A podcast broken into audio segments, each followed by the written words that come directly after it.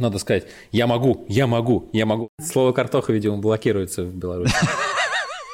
Не, не проходит через белорусский фаервол. Мне кажется, я ничего такого интересного не говорю. Угу, конечно. Да, спасибо. Привет!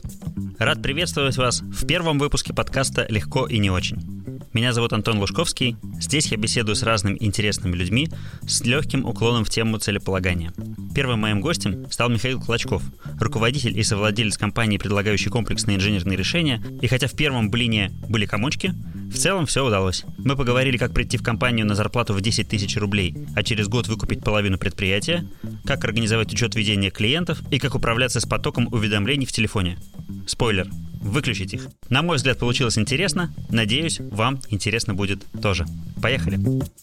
Ну, привет. Привет. Ты в Минске? Я в Минске, да. Хорошее впечатление о Минске. Mm-hmm. Те, кто приезжали там последние годы из Беларуси, говорят, что здесь все уныло, бедные все херня, это все, все очень красиво, чисто, люди живут, радуются. Я не, недавно помню, что с удивлением э, узнал, что какая-то вот прям известная IT-компания, она э, базируется в Минске, только я успел забыть, кто это. Это вообще тренд, э, перевозят вообще просто офисами из Москвы сюда, в Минск, mm-hmm. потому что, mm-hmm. ну, во-первых, здесь налоговые льготы они дают именно mm-hmm. под, под IT. А, во-вторых, здесь на самом деле сейчас очень неплохо с инвестициями и с э, азиатскими, и с американскими. Отовсюду как бы деньги сюда вкладывают. Mm-hmm. то есть здесь нормально все. Только э, нельзя э, детей держать на удаленном обучении и домашнем обучении. Там такой, э, насколько я знаю, закон есть, что надо все-таки ходить в школу, в отличие от э, России. И здесь смертная казнь еще. За что? Ну, не знаю, за что-то, но просто она здесь, в отличие от многих стран, работает. До сих пор не отменена. Даже в прошлом году кого-то здесь не знаю, что они там сделали, но, короче, проговорили и исполнили. Ого-го. Давай тогда вводную э, добавим относительно того, чем ты занимаешься, управляешь и владеешь ты чем? Основное наше занятие – это очистные сооружения, большие, промышленные, для больших компаний, для заводов и так далее. Мы проектируем, мы разрабатываем решения, технологии очистки – проектируем, потом строим, ну и эксплуатируем. Это как бы наш основной бизнес, то, на чем мы зарабатываем. Вот. И сейчас мы ну, достаточно давно уже пытаемся к этому добавить историю э, с автоматизацией всей этой истории, удаленным управлением очистными сооружениями, насосными станциями, ну, короче, всем комплексом.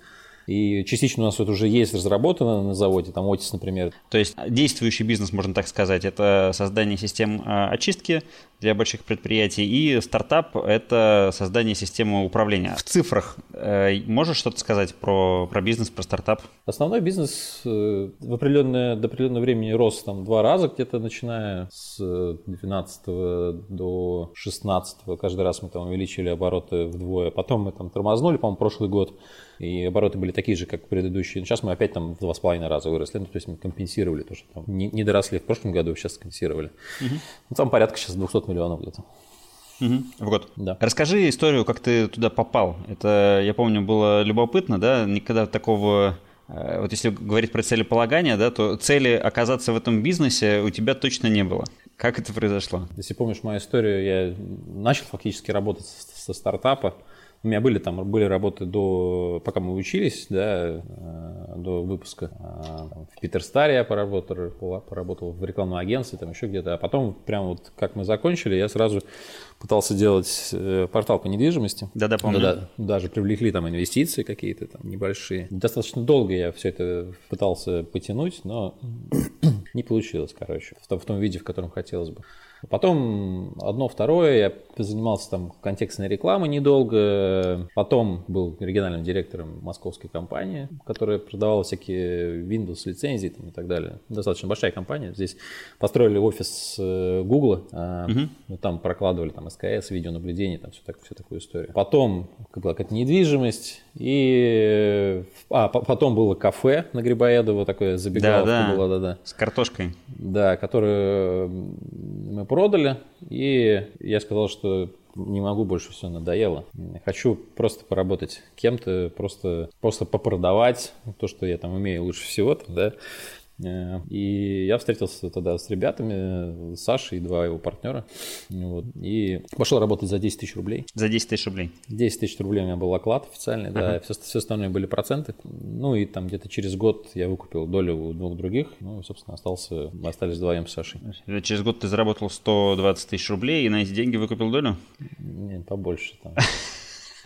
Заработал побольше и стоило она побольше. То есть ты за год на процентах заработал денег, которые позволили тебе выкупить э, сколько, половину доли? По, половину, половину доли, стоимости да. компании? Да. Ну там сложная схема, как всегда была. Там была рассрочка, кредит, там, угу. машину продал там, и так далее. Ну то есть я понимал, что ну, я часть выкупил достаточно просто, там на проценты каких-то, а часть вторую уже пришлось, она была уже подороже угу. посложнее, и там уже пришлось что-то продать. Угу. Ну, как бы не жалею ни о чем. Понятно. А когда ты принял решение, что ты хочешь в этой компании не просто наемным сотрудником быть, а кем-то больше? Ну, опять же, такая история на самом деле не очень приятная, потому что когда ты... Ну, то есть понятно, что собственники просто так из бизнеса не уходят, да, там, это э, все равно некая конфликтная история, а кого-то что-то не устраивает, кто-то какие-то цели себе другие ставит, и даже вопрос не то, что ты ставишь другие цели, а и, и из-за этого уходишь. Как правило, другие ставят другие э, цели и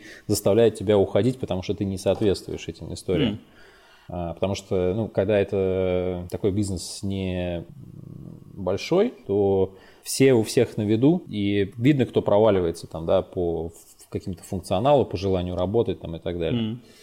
Вот. И так, такая же история была, собственно, у нас. Э, мы хотели там, развиваться, мы хот... я хотел там продавать одно, второе, пятое, десятое, мне нужны были для этого ресурсы, и были, соответственно, люди, которые, э, на мой взгляд, тормозили этот процесс, поэтому, mm-hmm. ну, как бы оно сам, само собой так получилось, что сложно сказать, как там принимается это решение, остаться или не остаться. И даже там вопрос не то, что там нормально получалось продавать, наверное. Вопрос э, в том, что там была перспектива понятная для меня, как это нужно делать. То есть сам угу. процесс, э, в какой-то момент ты понимаешь, что сам процесс тебе настолько понятен, и понять, mm-hmm. понятно шаги, как его э, расширять, ага. что ты понимаешь, что либо ты вкладываешься сюда и получаешь там некий процент, ты можешь даже получать большой процент, потому что у нас ребята, которые, ну, это, эта система потом мы уже там довыстраивали, mm-hmm. изначально, изначально был достаточно большой процент, э, потому что, ну, это фактически ключевые люди, которые продают, которые все выполняют, все вот это организовывают эти продажи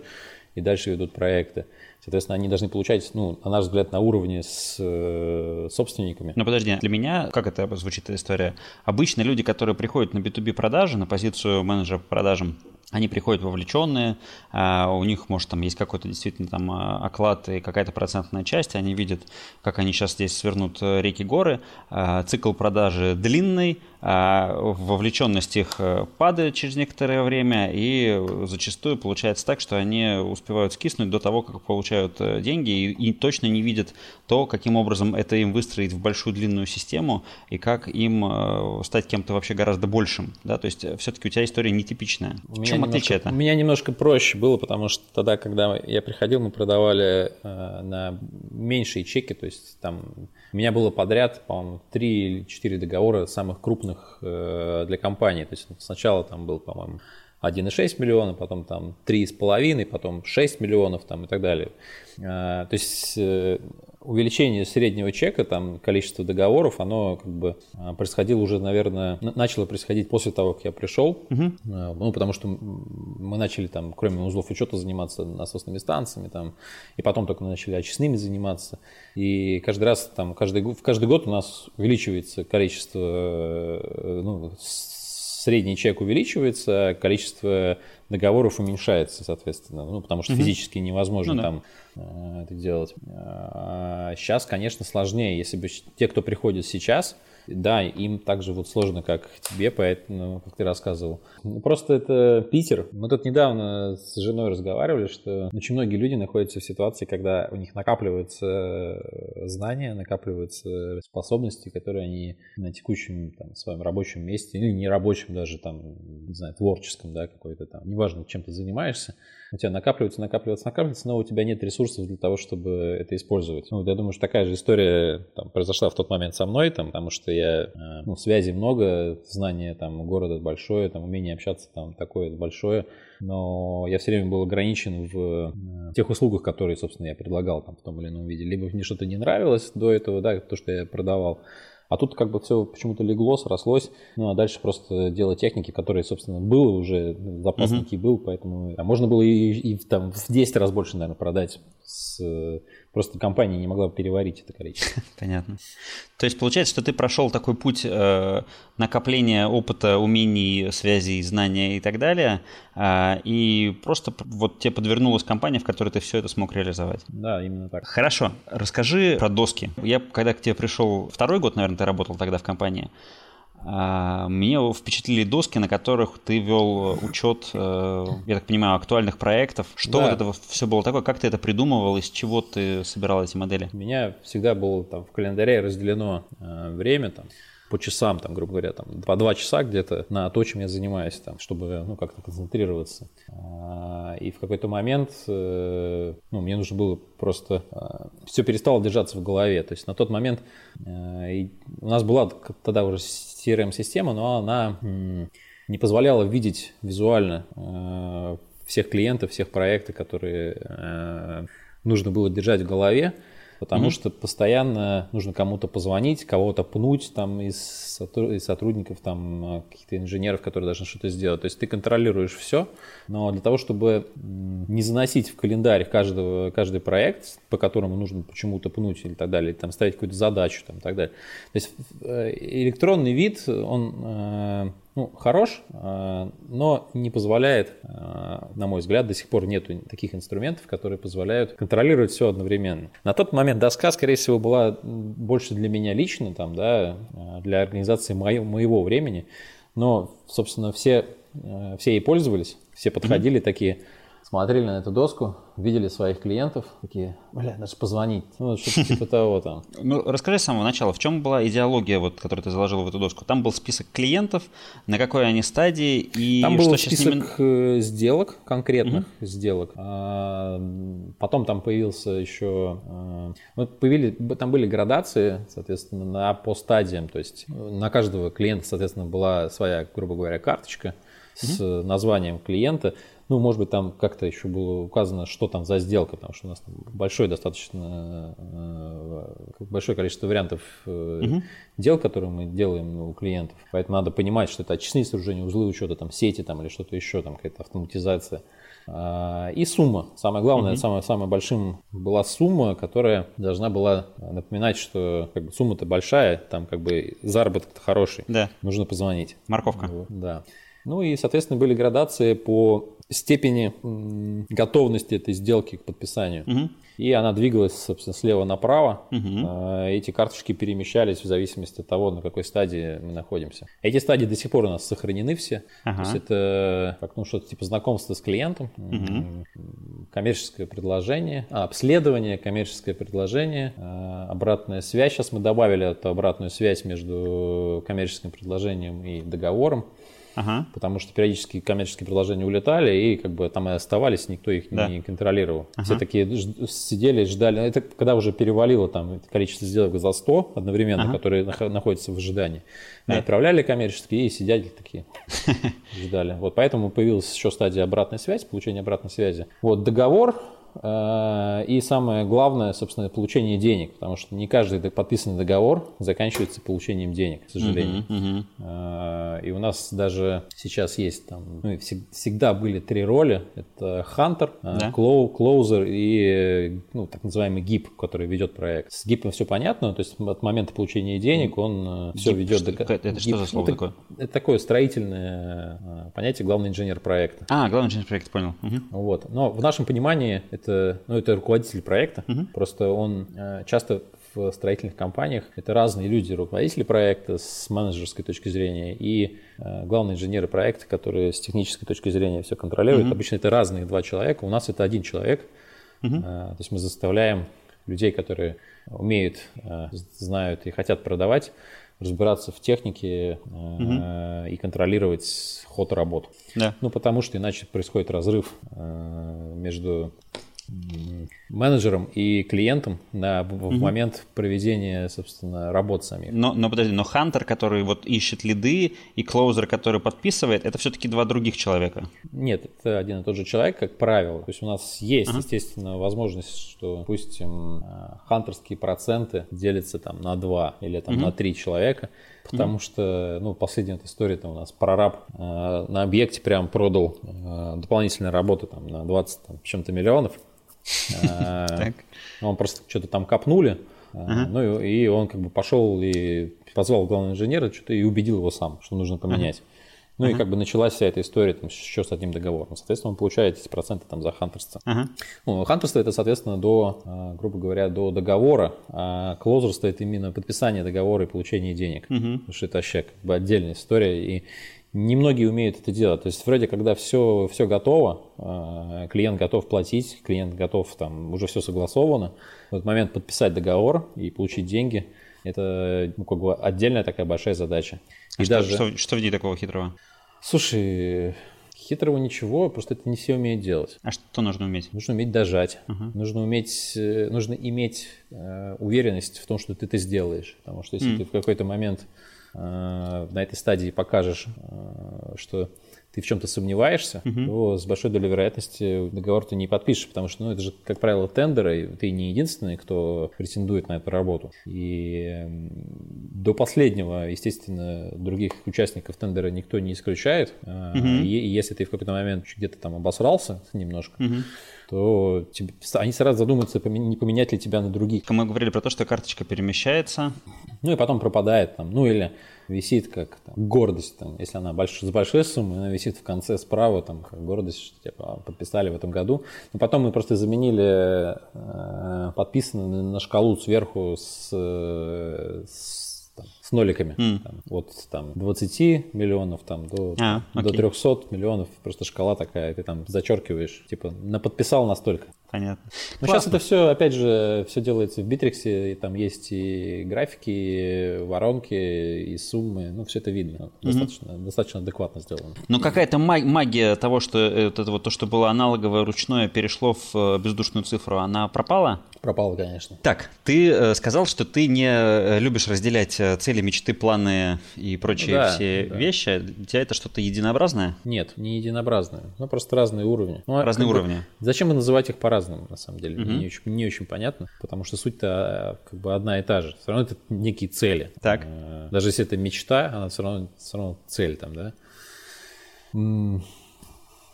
Я, я тебе не могу сказать, что является моими целями. Угу. Там, не знаю, давай конкретизировать там, вот сейчас там, могу сказать, что является моей целью сегодня, там, да, могу сказать, что является моей целью там на ближайшие там, две недели по какому-то вопросу. Там, да, вот это я могу сказать. А как там все остальное, оно формируется, э, ну, как бы я придерживаюсь вообще такой логики, что э, что-то конкретно придумывать не нужно, оно все само придумывается. Ты делаешь, когда у тебя формируется ну, определенное понимание, определенные взгляды, определенные знания. И тогда, когда э, все это собирается в, в какую-то массу, эта масса э, превращается там, в действие, в цель, в, во что-то. То есть это происходит само по себе. Мысль э, которую ты там сначала, если ты, иногда бывает, что-то ты там услышал где-то, да, прочитал, и думаешь, а, интересно, а как это влияет там, на мою жизнь? И вот есть люди, которые сидят и думают, и думают, и думают, и пытаются придумать, как же она влияет на их жизнь. Тратить на это кучу энергии и сил, э, вместо того, чтобы тратить их там, на действие какое-то, которое на самом деле приблизит их к этому пониманию, и думать об этом не нужно, это понимание придет само, само по себе. Но то же самое и с целями. Э, не нужно о них думать, э, ты должен там где-то, они, они где-то держатся у тебя в голове, накапливаются, там, раскладываются по полочкам. В тот момент, когда Э, у тебя все собрано для того, чтобы эту цель как бы достигнуть. Ты понимаешь, что вот ты как бы галочку поставил там, а на самом деле э, даже все это время не задумался, что это твоя цель. Ну, mm. и, таких, и таких у нас там целый шкаф там огромный, там, да, этих целей там подходишь просто и понимаешь, что это ты сделал там, а здесь ты где-то провалился там, там, здесь ты там уже там на третьей полке, а вот там по каким-то вопросам, не знаю, у тебя там по вопросу там самообучения там какого-то, да, там не хватает у тебя времени, ты там на первой полке у тебя цели эти лежат, и ты, ну, как бы надо их потихонечку подтягивать до того уровня. Но ну, это все у так. тебя где-то вот просто в голове держится. Вот ты говоришь там по ну, самообучению, да, это... там еще почему-то просто, просто вот... Просто смотри, мне кажется, почему я отказался еще от этой доски, потому что я научился структурировать это у себя в голове, понял, что не нужно видеть и рисовать эти, эту конкретику, потому что она мешает, она тебе тебя зацикливает, э, и ты э, лучше как бы чем больше измерений доски, тем э, лучше. Ну, понятно, что больше там пяти, больше четырех на самом деле ты с трудом можешь там где-то у себя в голове разложить. Но четыре я, наверное, уже могу где-то у себя в разных проекциях там держать. Обычно там после, после трех я уже начинаю что-то рисовать, потому что, ну, уже тяжело представить, как, как да. это все. Ну, там три вообще легко представляется, четвертую, пятую уже нужно нарисовать, потому что нужно нарисовать несколько отображений, чтобы понять, где, где это пятое. Можешь какой-нибудь пример привести? Слушай, могу привести пример с, ну, как бы это не совсем цели, да, это, ну, там, финансовая модель, которую мы сейчас строим для TD Cloud. Так. Для, там нужно спрогнозировать, э, сколько у тебя будет э, оттоков, сколько притоков клиентов. Там mm-hmm. квартальная и ежегодная подписка, ежеквартальная, ежегодная и там такой бизнес, который э, тебе нужно отслеживать свои оттоки, потому что если ты будешь отслеживать их по факту раз в год, uh-huh. что у тебя клиенты отвалились, у тебя могут отвалиться 95% клиентов через год, а у тебя там планы, а у тебя там ты поднял инвестиции, там ты нанял там 200, 200 человек персонала, ты там набрал кредитов, ну вот, а через там несколько месяцев оказывается, что от тебя все клиенты ушли. uh И все, и как бы в один, э, в один месяц ты сжираешь все деньги и ничего не, не можешь сделать. Поэтому там очень важно отслеживать э, отток. То есть там uh есть разные, естественно, способы технически, как это делать. Там, ну, допустим, человек перестал заходить там, в твою систему, так. И ты понимаешь, что через год, скорее всего, если он так и не будет туда заходить, то он уже не продлит, естественно, не подписку. Продлит. Для того, чтобы все это построить, нужно понимать, что, допустим, одно измерение – это его там, вот, желание там, э, что-то подключать, там, да, э, ну, использовать эту систему. То есть он это самое простое, то есть то, что он хочет э, заказывать у нас услугу. Это первое измерение. Второе измерение, сколько он хочет заказывать, например. Он может быть большим клиентом, который закажет у нас там 40 тысяч подписок, а может быть маленьким, который закажет там, 5 подписок. Угу. И это как бы сразу меняет вот эту картину первого измерения, там как минимум там еще одно измерение сюда добавляет, потому что ты э, по-разному должен подходить к этим клиентам, у тебя разные суммы э, затрат на привлечение этого клиента, то есть ты понимаешь, что на большого ты можешь потратить там сто раз больше на самом деле, потому что он у тебя uh-huh. окупится там, в течение этого года или там двух лет, и ему сложнее будет с тебя слезть, соответственно, ты его можешь рассчитывать его жизненный цикл там на 2-3 года, это, это третье измерение добавляется. Э, потом у тебя добавляется У нас там есть уровни подписок. Там, да, там сначала ты просто э, получаешь информацию, можешь ее мониторить, потом ты можешь получать пуш и э, управлять. Ну и третье, то, что мы там говорим о том, туда, собственно, куда мы идем, о том, что мы э, сможем давать аналитику э, тех данных, mm-hmm. которые статистически набираются, и устраивать там некую предиктивную аналитику э, того, что может происходить, как это более эффективно использовать, как там рассчитывать там и так далее. И, mm-hmm. соответственно, эти, это тоже стоит, стоит по-разному. И когда ты понимаешь, что из этих, допустим, 40 тысяч э, метрик, которые ты продал этому большому клиенту, сколько-то процентов на следующий год должно вырасти с второй подписки на третью, а сколько-то должно с первой на вторую, это еще одно измерение, которое ты тоже должен учитывать, потому что и вот здесь я уже ломаюсь, конечно. Uh-huh. То есть, если до этого момента я могу это в голове удержать, так. то э, дальше уже невозможно удержать. И то же самое, ну, как бы с любыми вещами, там, ну, там, даже там отношения, там, да, взять там, самые простые, там, не знаю, рабочие или семейные. А, просто это мы делаем вроде как на автомате все, да, mm-hmm. особенно когда у нас там есть уже какой-то опыт. А, и, а, ну, если ты постоянно этим занимаешься, то ты, ты как бы даже не замечаешь этого. А на самом yeah. деле там тоже очень много измерений всяких разных, ты во всех в них должен знать, что на что повлияет. Как ты сделаешь одно, как это отразится там у тебя там, через полгода, через год. И когда ты все это понимаешь, у тебя структурно все это в голове есть, потом, конечно, кайфуешь от того, что ты там, ты помнишь, что ты там сделал год назад, кому-то mm-hmm. что-то там сказал, и через год оно как бы реально ты видишь результат. Ага. Ну вот это как бы это цель же, да, цель. Ты там год назад понимаешь, что, возможно, это капнет там человеку каким-то образом, э, ты туда что-то там закинул, да. А, потому что ты хочешь, чтобы там, ваши отношения, а, ну даже там, а, что, чтобы человек там научился продавать как-то, как-то или научился понимать какую-то вещь, там, как устроен там бизнес, как там как нужно чувствовать, там, например, вот он приходит, да, он не знает, как это делать, и ты ему потихонечку там закидываешь такие, не напрямую там садишься, говорит, давайте я сейчас объясню, ну хер ты ему объяснишь, что, ну как бы не пойм, он не поймет. А если потихонечку закидывать, ну это цель, цель, да, ты свою цель в итоге достиг, достигнешь, и ну, но ты же ее не формулируешь как цель, правильно ведь? То я есть вот, ты, вот о чем. Я понял. То есть ты хочешь сказать, что ты э, жонглируешь, так получается, вот этими вот э, образами у себя в голове и, и находишь те действия, которые можно сделать для того, чтобы вот э, реальность двигалась в направлении тех образов, которые у тебя есть.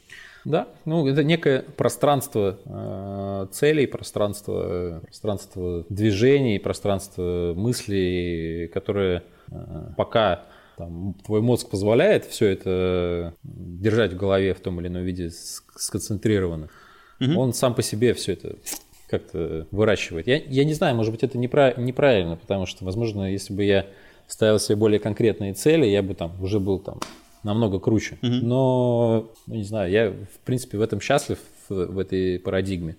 Она позволяет как бы получать счастье от того, что ты делаешь каждый день. И я для себя как когда-то это все сформулировал. И по большому счету не важно, не важно сколько там я зарабатываю, там, или сколько, как, насколько я продвинулся, да, э, насколько там, что хорошо там в моей жизни, что-то получается или не получается. Ну, важно все-таки счастье, правильно? То, что угу. ты кайфуешь от того, что ты делаешь, неважно, там, работает или отношения там, и так далее. Давай, Круто. может, все-таки какие-нибудь лайфхаки? Э, что-то, какие-то технологии, что, что тебе помогает, что ты используешь? Э? Ну, слушай, на мой взгляд, весь вопрос концентрации, конечно. Лайфхаков э, я бы с радостью, конечно, дал, но, допустим, ну ты же знаешь, да, как это сложно научить детей, например, концентрироваться. Угу. Ну, как бы, казалось бы, это, это очень просто, у них вообще в голове не так, как бы, много забито, но они не могут концентрироваться даже там на простых вещах, ты злишься на них на, из-за того, что они там забыли ключи там или что-то еще, ну, какие-то такие вещи, знаешь. На мой взгляд, дело, конечно, в концентрации. То есть, пока ты э, сконцентрирован, все это в тебе варится, оно все как, ну, как это, не знаю, как, э, как сосуды там, да, кровь по сосудам течет. Вот это угу. пока, пока она течет, у тебя все работает, все, все теплое, все, все хорошо. Как только ты почему-то потерял концентрацию, оно встает как-то. Я в этом плане, кстати, не всегда сторонник э, расслабления, там, да, вот там йог, йоги там и так далее. Угу. Потому что, ну, хорошо переключаться, если это нужно. Просто это на самом деле, не, на мой взгляд, не всем нужно переключаться. То есть э, я больше кайфую, когда я сконцентрирован однозначно. То есть от того, что я там расслабился и там э, у меня перестали какие-то мысли там вообще существовать в голове. Uh-huh. Ну, у меня от этого мои цели-то никуда не делись. Мне все равно ага. для того, чтобы свои, свои цели достигать, мне все равно нужно что-то делать, правильно ведь? Да. А для того, чтобы что-то делать, эти мысли нужно возвращать в себя, там, по, может быть, там не все, там, частично, но это как-то я научился просто делать авто, автоматом, да, там, уходя с работы, выключать себе там все рабочие вопросы. Угу. То есть, смотри, ты упоминал, что э, про двухчасовые блоки, вот, э, про, про, про, вот такая у тебя есть э, штука. Ты все а, хочешь упростить, я понимаю. И, ну, конечно, мне же нужны рецепты. А, и ты говорил, концентрация поддерживать. А как же вот телефонные сообщения, вот это вот все, что валится, как они, как ты от, поддерживаешь концентрацию, вот, несмотря на весь входящий поток? Слушай, ну, я отключаю все. То есть, если ты делаешь какую-то там, не знаю, условно говоря, делаешь какой-то КП, то ты все выключил и занимаешься только им. Ну да, там уведомления просто отключены, потом заходишь и читаешь скопом. А, у тебя всегда отключены уведомления? Ну, у меня на телефоне э, звука или там вибрации вообще нету. Угу. Ну, все, что можно, все, что рабочее, там, да, оно вообще практически полностью отключено.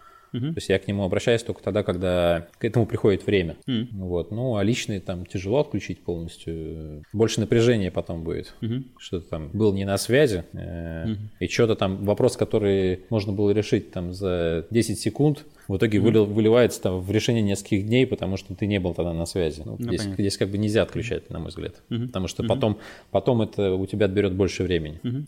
Ну, то есть по работе до тебя достучаться можно только тогда, когда ты сам решишь, что ты готов воспринять эту информацию, а жена и дети тебе звонят всегда. Да, как-то так, да. Окей. Ну и клиенты, соответственно, тоже имеют право звонить всегда. Ты им разрешаешь? Да. Но не после работы. Ты сказал, что ты, когда уходишь с работы, все выключаешь. Да, слушай, ну как-то так получилось всех приучить. Я не знаю, как это произошло, каким-то... Я, видимо, очень по-хамски общаюсь после шести. Поэтому все побаиваются звонить. В лучшем случае напишут, и, в принципе, сейчас уже даже э, по работе все перестали злиться, если я отвечаю с утра. Ну, как mm. бы, ничего страшного. Но это надо, конечно, э, надо... Они знают, как до, до, до меня достучаться, если что-то что важное. То есть, э, есть возможность уведомления там, да, там. Ты не просто пишешь сообщение в, там, в канале, да. мы, сейчас там, мы сейчас там пользуемся Rocket, раньше пользовались Slack, а сейчас перешли ага. на Rocket. У меня, у меня там 300 каналов да. по, клиент, по клиентам, по каждому вопросу свой там, и так далее. И если вопрос не требует срочности, и его можно там решить с утра, то угу. люди просто пишут там, написали что-то. Если он там да. вопрос, который, не знаю, там, они сами не могут решить, там, какую сумму поставить в КП или что-то еще, или там проверить, нужно перепроверить срочно там КП какой-то. И это надо, надо сделать между 6 вечера и утром, и утром, да? А, да, обычно между 6 и 8. Так. То есть это, это у нас так принято. Значит, сначала uh-huh. долго-долго все делать, потом, потом прийти и спросить, а во сколько ты сегодня уходишь? Uh-huh. Ну, естественно, все не успевают закончить даже не к шести, а к половине восьмого, и uh-huh. приходится, соответственно, задерживаться. Ну, от этого никуда uh-huh. не деться здесь. Это, это, на мой взгляд, э, без потери качества, к сожалению, невозможно соблюсти. То есть все равно ты должен ждать, пока люди сделают что-то качественное, чтобы там проверить, ну, чтобы сделать свою часть. И здесь приходится, естественно, оставаться там или там дома открывать ноутбук и доделывать. Угу. То есть невозможно, на мой взгляд, э, заставить людей четко в восстановленные рамки э, делать всегда качественно. Всегда будет какие-то недоделки, что-то. Ну, по крайней мере, в нашей области там это так. Ну, давай сворачиваться. Э, если у тебя есть... Эм, э, Понимаешь, ты, ты как человек, который занимается B2B продажами, у тебя вряд ли есть какая-то заинтересованность в потенциальной аудитории, которая услышит этот подкаст, но, а, может быть, вот ты говорил, больной вопрос вечный – это в найме людей – а, может быть, э, ты можешь э, разрекламировать свое место работы так, чтобы да. люди, послушав, захотели прийти? Да, значит, у нас самое главное, люди, которые руководят проектом, э, зарабатывают больше, чем мы с Сашей. В цифрах это может быть там, может быть и 2, и 3, и 4, и 5, и 6, 7, 10 миллионов там в год.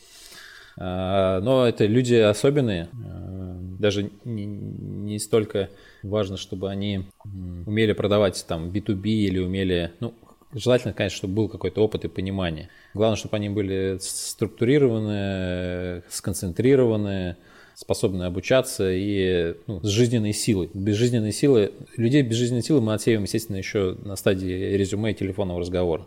Угу. Ну, а дальше нужно еще как-то совпасть с нами, со всеми, потому что у нас, ты видел, там открытое пространство, все со всеми, э, все у всех на виду, ты не можешь э, сидеть и бездельничать, тебя сразу будут троллить так, что ну, не каждый угу. это выдержит. Угу. Поэтому мы ищем таких вот людей. Текучки у нас практически нету. Угу. У нас недавно, кстати, руководитель проектов основной э, ушел в Газпромнефть угу. куда-то там на космическую должность. Так. Вот поэтому э, вот поле для роста. Ура! Вы дослушали до конца. Раз так, подписывайтесь, оценивайте, пишите комментарии. Это очень важно мне в начале пути. И до встречи в следующем подкасте. Мы будем говорить о том, как построить 100-миллионный бизнес на настольных играх для детей, как и зачем переводить корпоративную коммуникацию в Slack, а также что самое важное стоит сделать утром в душе. Меня зовут Антон Лужковский. На связи.